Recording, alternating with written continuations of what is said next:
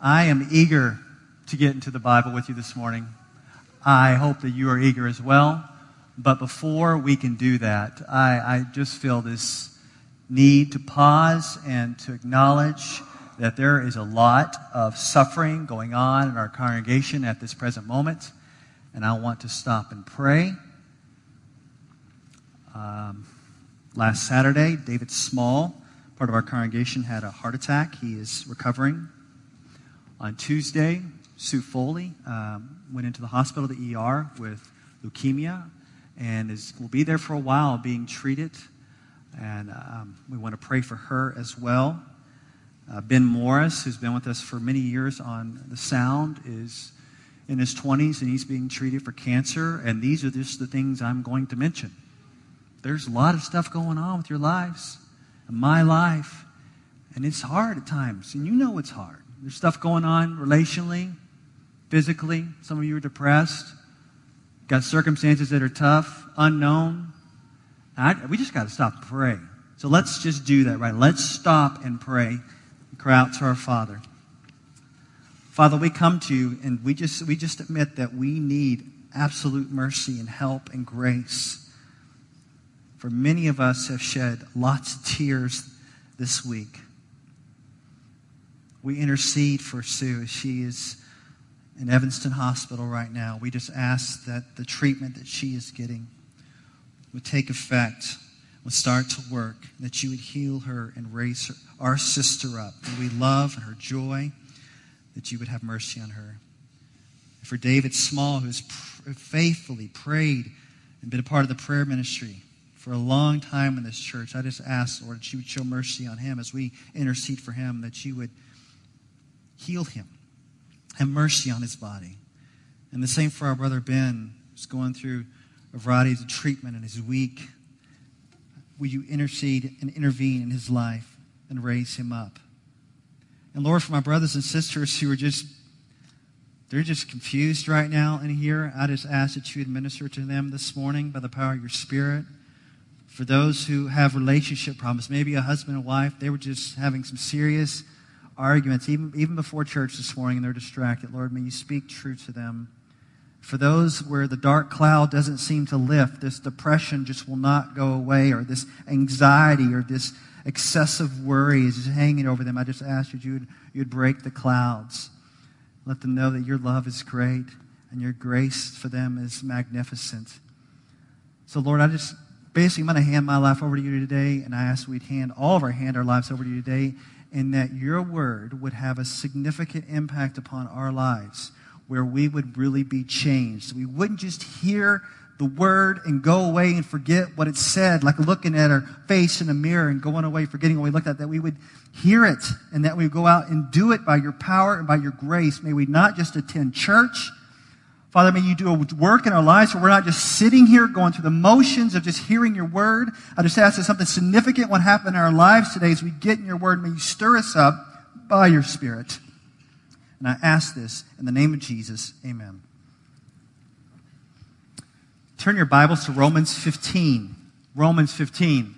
Kind of give you a heads up. We are going to go through the book of Romans starting the fall of 2013. All right? I'll see you back then. But right now, we're going to go through Romans 15. Next week, we're going to start the book of Proverbs and go through the whole book of Proverbs the next school year. As John mentioned, we're finishing up our ethos series, and today we're going to look at this concept of pervasive gospel. We want a culture created here in our church, a pervasive gospel, and who better to look at than the Apostle Paul?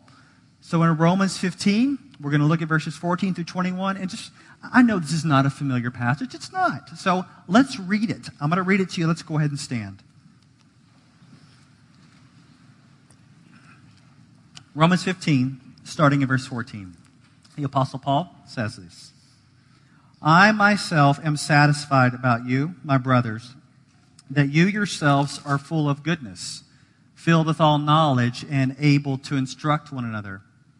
But on some points I've written to you very boldly by way of reminder because of the grace given me by God to be a minister of Christ Jesus to the Gentiles in the priestly service of the gospel of God, so that the offering of the Gentiles may be acceptable, sanctified by the Holy Spirit.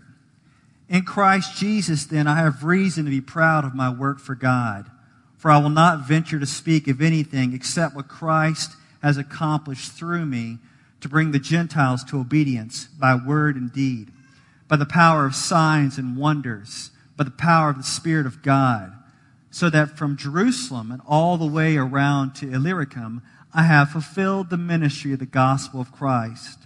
And thus I make it my ambition to preach the gospel, not where Christ has already been named, lest I build on someone else's foundation, but as it is written, those who have never been told of him will see, and those who've never heard will understand. The word of the Lord. You may be seated. Paul says in verse 20, you see it there in verse 20? He says, I make it my ambition to preach the gospel. And now, of course, his ambition was to preach the gospel among those who have never heard of Jesus Christ. And you may never go to unreached people and faraway lands, but you want it to be your ambition to preach the gospel of Jesus Christ to those who need to know Jesus. Now, part of your ambition is to interact with other people who do not know Jesus and to bring them the truth of Christ and to bring them the gospel. Now, first, we need to stop because I know a lot of you come from a lot of different backgrounds, a lot of different churches, and you may have a different definition of gospel than what we're trying to clarify here this morning, which we believe is from the Bible. So, what do we mean when we say gospel? Do we mean that God loves you and everybody goes to heaven? No. You may believe God loves you and everybody goes to heaven, but that is not in the Bible. I don't know where that, that gospel's from. It's a false gospel. It's not the true gospel. You may think that we mean by gospel that God loves all the good people and all the good people get to heaven. So if you're just good enough, then you'll get into heaven. We don't mean by the gospel that either because the Bible's clear. You're not good enough. You're a mess. If you're waiting for your good works to get in heaven, you will never get in. This is what we mean by gospel. That God loves us so much that he sent his son Jesus Christ to die in the place not of good people, but of evil, wicked people who have given God the finger, have turned their back on God and rebelled against his commands. And Jesus Christ died on the cross for sinners in their place. He was buried and he raised back to life. And all those who repent and put their faith in Jesus will be accepted by a welcoming God who will embrace them.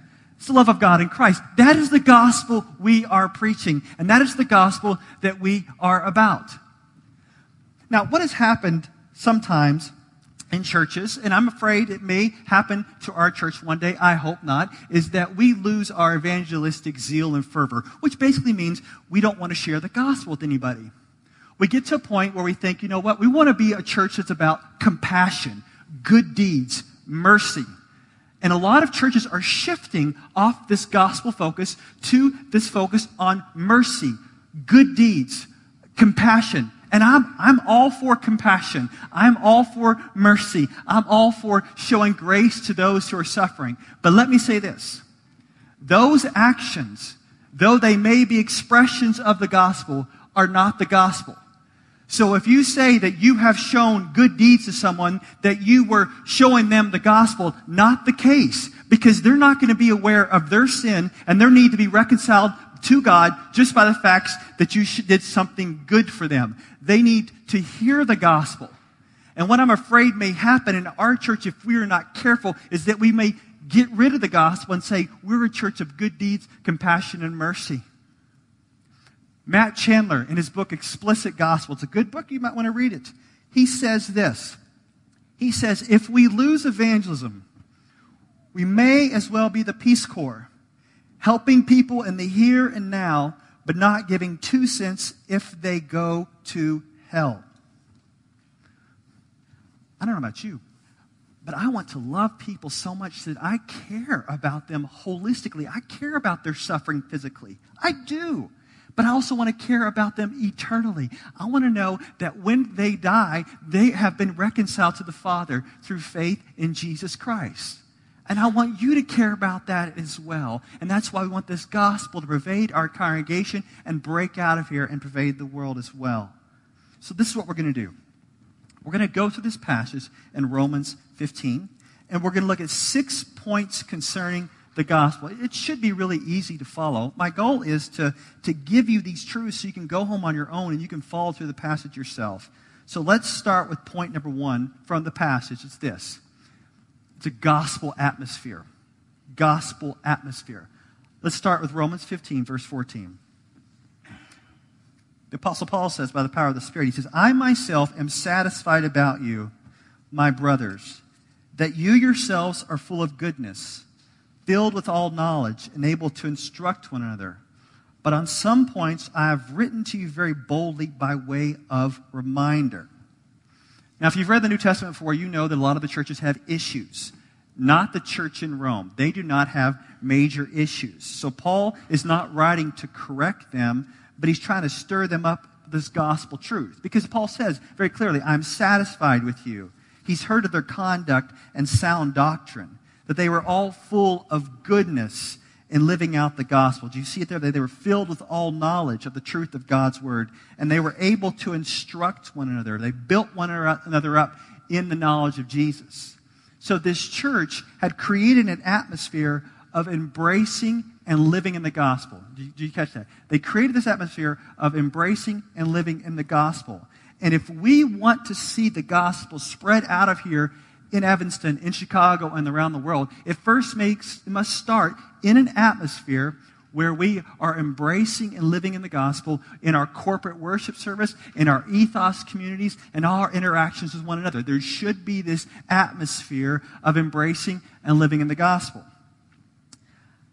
Let me, let me explain to you what I mean here. This past week, I don't know if any of you were paying attention, but there was, there was a, a little group that met called the Federal Reserve.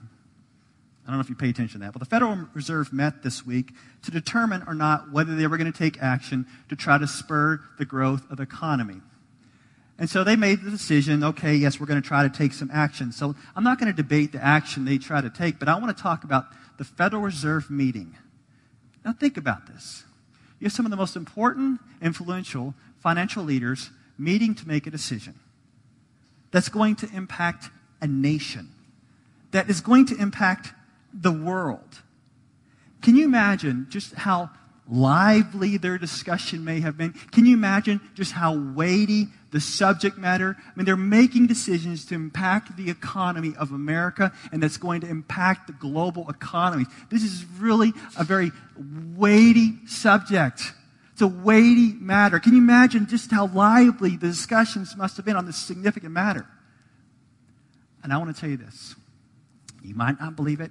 It might not look too important to you right now, but what we do in the church is more important than the Federal Reserve.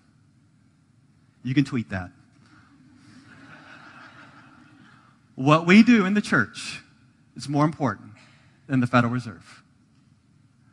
We are talking about forever. We're talking about creating an atmosphere where our discussions are lively and weighty. We're talking about the eternal destiny of men and women and have them reconciled to the Father through Jesus. We want to create this gospel atmosphere where we just cannot believe that we get to be involved in this gospel enterprise. I want it to impact us deeply in one another. This leads to the second thing this gospel calling. Not only do we have this atmosphere with this gospel calling, look at verse 15 and 16.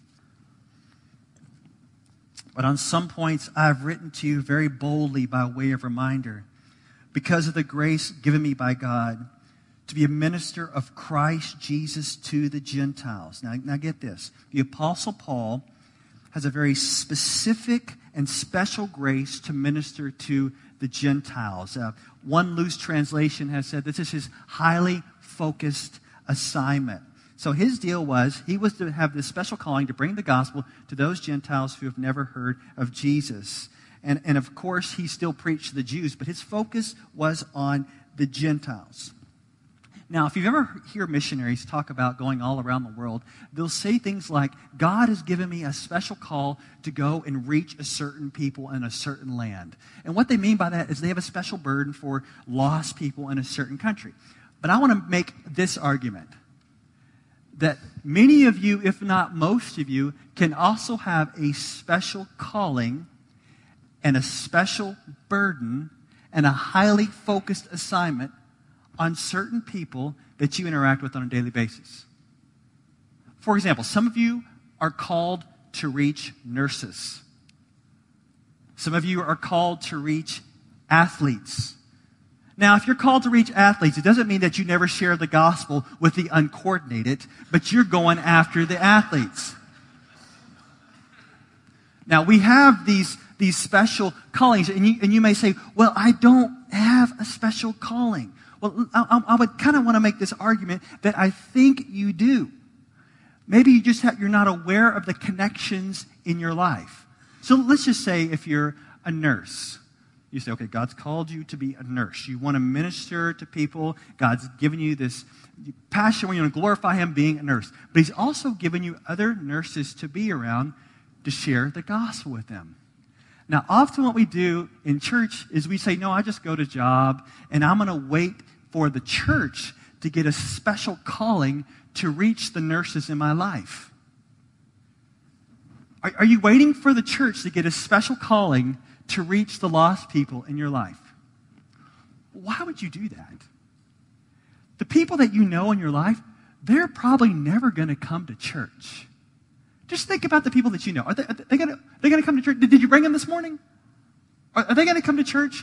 I mean, we could have a motorcycle stunt show after the service out here in our foyer area outside where the stunt motorcycle man or woman gives the testimony during the breaks. Is, is your coworker going to come to that? No. We could have a magician, levitation, David Blaine type thing on top of our building. Is your neighbor going to come to that? Well, maybe, but probably not. The, the point I'm making is that God has given you specific people to share the gospel with without the circus. You don't need a circus. You don't need some special events. These are people in your life. They love you. They want to hear you say, what, what, what has Jesus done in your life? Come on, just tell them. Tell them how Jesus has changed and impacted your life. These are people in your life. This is a special calling that God has given you. And don't wait around for the church to create some atmosphere to reach your friends. They're your friends. You tell them about Jesus. So we have this gospel atmosphere in our church. We have this specific gospel calling. And that leads to the third thing of gospel worship. Now, this is going to be probably one of the coolest points I'm going to make today. Maybe you've never thought of this before. I've never thought of it, but the Apostle Paul certainly has. Look at verse 16. To be a minister of Christ Jesus to the Gentiles in the priestly service of the gospel of God, so that the offering of the Gentiles may be acceptable, sanctified by the Holy Spirit. This is going to be kind of hard to follow. That was a hard verse to think through. I'm going to try to simplify it. The Apostle Paul views himself kind of like an Old Testament priest. Now, when you think about Old Testament priests, what do they do? They made a lot of sacrifices in the temple, right? Well, Paul says, you know what? I'm not making these sacrifices like they made. I'm, just preaching the sacrifice of Jesus. But when he preaches the sacrifice of Jesus to Gentiles, they, some of them, would respond. And as they responded, they were clothed in the righteousness of Christ. They were sanctified by the Spirit and acceptable to God. And what Paul is saying, I'm telling them about Jesus. They come to Jesus, and I'm just taking them and saying, Here, God, here is worship to you. Here is praise to you. So the Apostle Paul is saying that his evangelism, get this, is worship. You ever thought of that before? Evangelism is worship. And all of us are priests. We're, we're called to be a priesthood of believers. We don't, not, don't, don't wait for me to do everything for you or some priest or what. We are all called priesthood of believers. And what we do is on Sunday morning, we worship in our songs. We give these sacrifices to the Lord. We give in our offering and our tithes. But get this, also in evangelism. When you share the gospel and people come to Christ, it's like we're offering them up as sacrifices to the Lord. Now, that, to me, that is a great motivation for evangelism because I can guilt you all day long on why you should share your faith. But how about this? Evangelism as worship. That's pretty cool. So we have this gospel atmosphere, this gospel calling, we have this gospel worship. But we need some gospel power. Number four, gospel power. Verse 17. In Christ Jesus, then, I have reason to be proud of my work for God. For I will not venture to speak of anything except what Christ has accomplished through me to bring the Gentiles to obedience by word and deed. So Paul says, you know what? I worked really hard. And he, he kind of makes me uncomfortable when he says things like, I worked really hard, I'm proud of my work. But, but, but just understand, what he's getting at is, is not about him, it's about God's power and work through him. That's what he's getting at. And notice what he says about the power. Did you catch it there in verse 19? Look at it. By the power of signs and wonders, by the power of the Spirit of God. So as that he is going out and preaching the gospel, you know what's happening? Demons are being cast out. People are being healed. These great signs and wonders of the Spirit's power are, are happening. And why do the signs and wonders happening? Well, they're authenticating the gospel message. Now, there's a lot of debate among Christians, and probably a lot of debate in here is like, here's the question Does God still do signs and wonders today? Does he cast out demons? Does he heal? And I just want to kind of give what I think the Bible is getting at, kind of, kind of, kind of my two cents on what I think is happening here. The context is evangelism. I do not doubt that God still heals today. In fact, our church prays for people to be healed. We do that. But the context here is evangelism. Now, for the most part, for those of you who are engaged in evangelistic activities, for the most part, when you go out and share your faith, for the most part, you are not seeing demons cast out. You're not seeing people healed as you're proclaiming the gospel. Not saying it can't happen, but that is generally not your experience. That was more of an experience at early church where those miracles authenticated the gospel. But wait, wait, wait, wait. Let's not stop there. I believe as we share the gospel, we will see the power of the Spirit of God manifested as we share the gospel, we'll see the power of the Spirit of God manifested in our boldness. At times, we will see it manifested in people's hearts changed. Repentance happens by the power of the Spirit of God. And if God so chooses, in your preaching of the gospel, people will be healed. Demons will be cast out. I'm not trying to say and put a cap on the Spirit of God.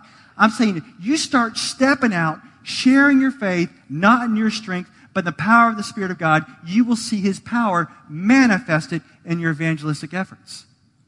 We're not going out in our own power. I want to speak to the, the students in here who have come back specifically early before the rest of everybody gets here. I mean, the first Sunday we're going to have the students back in Mass is like two weeks away. I mean, who's on trimesters anyway? It's just crazy. So, all your friends, but all your friends that you went to school with, high school with, your friends back home, they're all back in school. And what we're starting to hear of these reports on other campuses around America is that as students have come back to share the gospel early, they're seeing other people repent and come to Christ, even people from other religions, Muslims. So I know some of you students are here early to do outreach on your campus here mainly at Northwestern, maybe some at Loyola. You're here early. I just want to tell you this go in the power of the Spirit of God. Pray, say, God, do a mighty work, and step out and share the gospel. Do not waste these early days.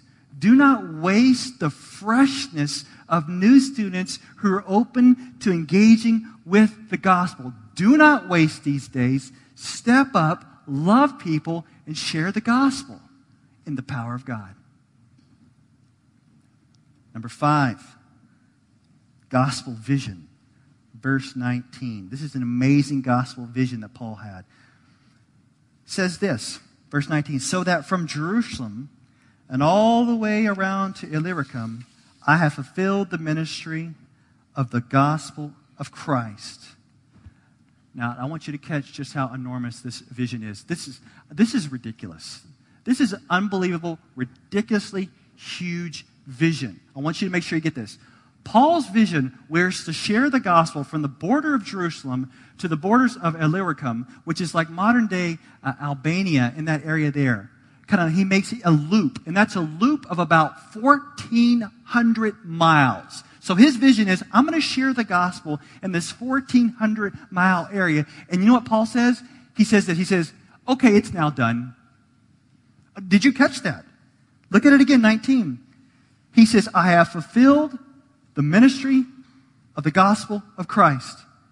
And then look at verse 23. Look what he says. He says, I no longer have any room for the work in these regions. Are you kidding me? He has this huge vision to impact people with the gospel, and now he's like, it's done.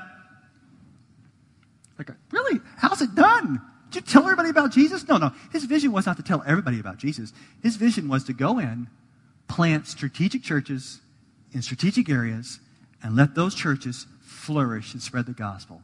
And for the call of God he had upon a life, it was done in that region. I want to encourage you and tell you that it is okay to have huge, enormous visions of reaching people for Christ. Some people may call you arrogant. Some may, may people call you, say that you're kind of going over the top for this grand vision you have of reaching people for the gospel. Just go back to Paul. I doubt you're going to get a bigger vision than that. It's okay to have huge, God sized visions of reaching people for Jesus that you cannot pull off, that only God can pull off. That's a huge vision. And then, lastly, point number six Let's look at his ambition one more time. Verse 20 and 21. And thus I make it my ambition to preach the gospel, not where Christ has already been named, lest I build on someone else's foundation. But as it is written, those who have never been, those who have never been told of him will see, and those who have never heard will understand. Now, some of you literally have the ambition that Paul has. You want to leave this country or whatever country you're from, and you want to go to regions of the world where people who have never heard of Jesus. And I just want you to know there are, there are millions of people who have never heard of Christ, regions that have no gospel witness. They have no Bible. They, they don't even know what you're talking about when you talk about Jesus. Some of you have that ambition. You have that goal. You want to break out of here around the world and share the gospel with those who never heard. And, and I know some of you.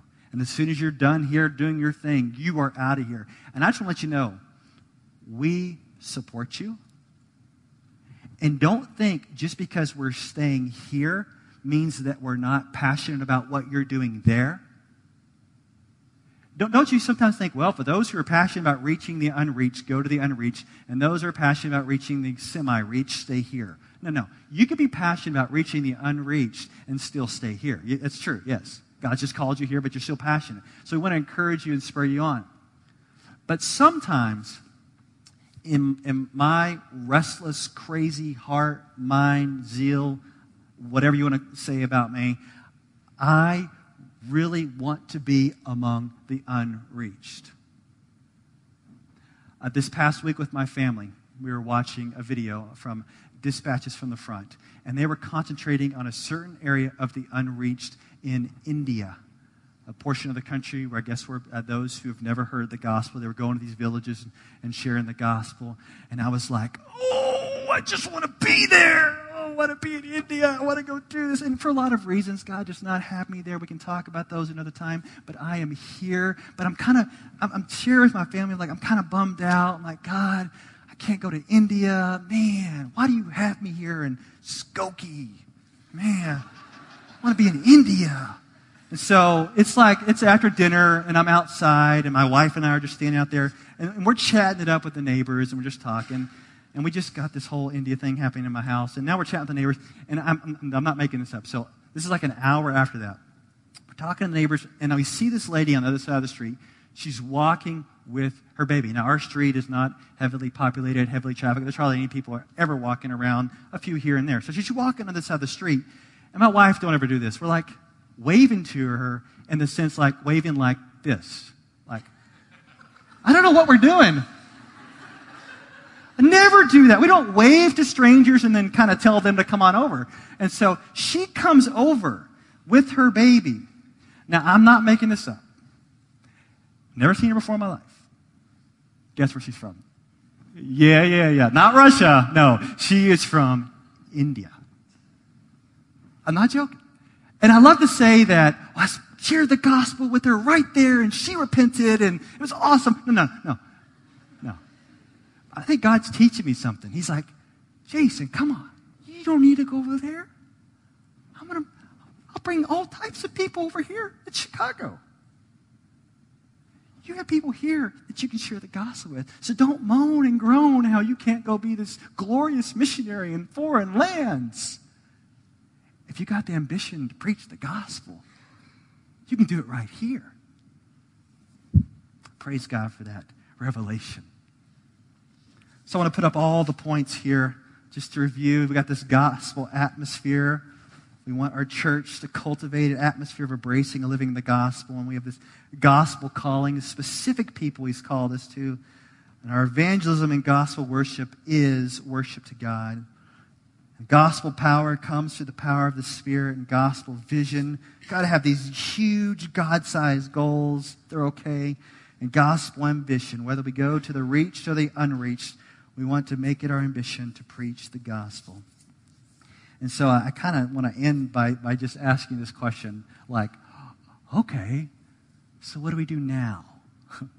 what should we do? I know it's really obvious what we should do, but what should we do? And I, I took my cues this week from a woman from Albania she said something very fascinating. And it's interesting that she's from Albania because the Apostle Paul went all the way to the border of that area and spreading the gospel. And so this woman from Albania, who's a very, it's a very tough area to spread the gospel, uh, reaching unreached, this is what her philosophy was. Now, this woman's probably in her 20s, recently saved, and this is her simple gospel strategy. And so I thought, I'm going to pass her simple gospel strategy on to you. You don't even have to write it down, it is so simple. This is her strategy. You ready? Pray, meet people, tell them about Jesus. Did I go too fast? Pray, meet people, tell them about Jesus. And most of you don't even need to do the meet people. You already know people. So you just need to pray and tell people about Jesus. And I thought, you know, this week, in obedience to God's word, I mean, we, we should be sharing the gospel out of joy, out of worship, to at least one person. One person in your sphere of life who you run with, who you hang with, who needs to hear about Jesus. One person that you're going to pray for right now. You're going to go interact with them and you're going to tell them what Jesus has done to your life, and you're going to tell them the gospel. That God loves them so much that he sent his son to die for sinners, to reconcile them back to the Father through faith. So let's take that first step right now, and let's pray.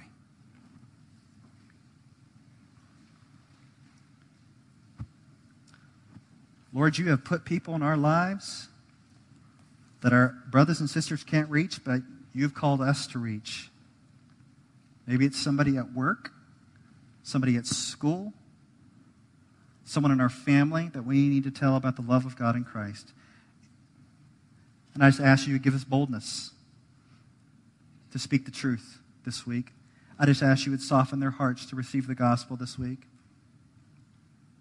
And I want to pray a special prayer for the students this week that they would pray, that they would meet people, and they would tell them about Jesus that you would open hearts over the next two weeks of incoming students to respond to the gospel. And so when we gather back here in two to three weeks, we will see new creations in Christ that we offer up to you as worship. Do that significant work in our lives, in the lives of others, and in our church. In Christ's name, Amen.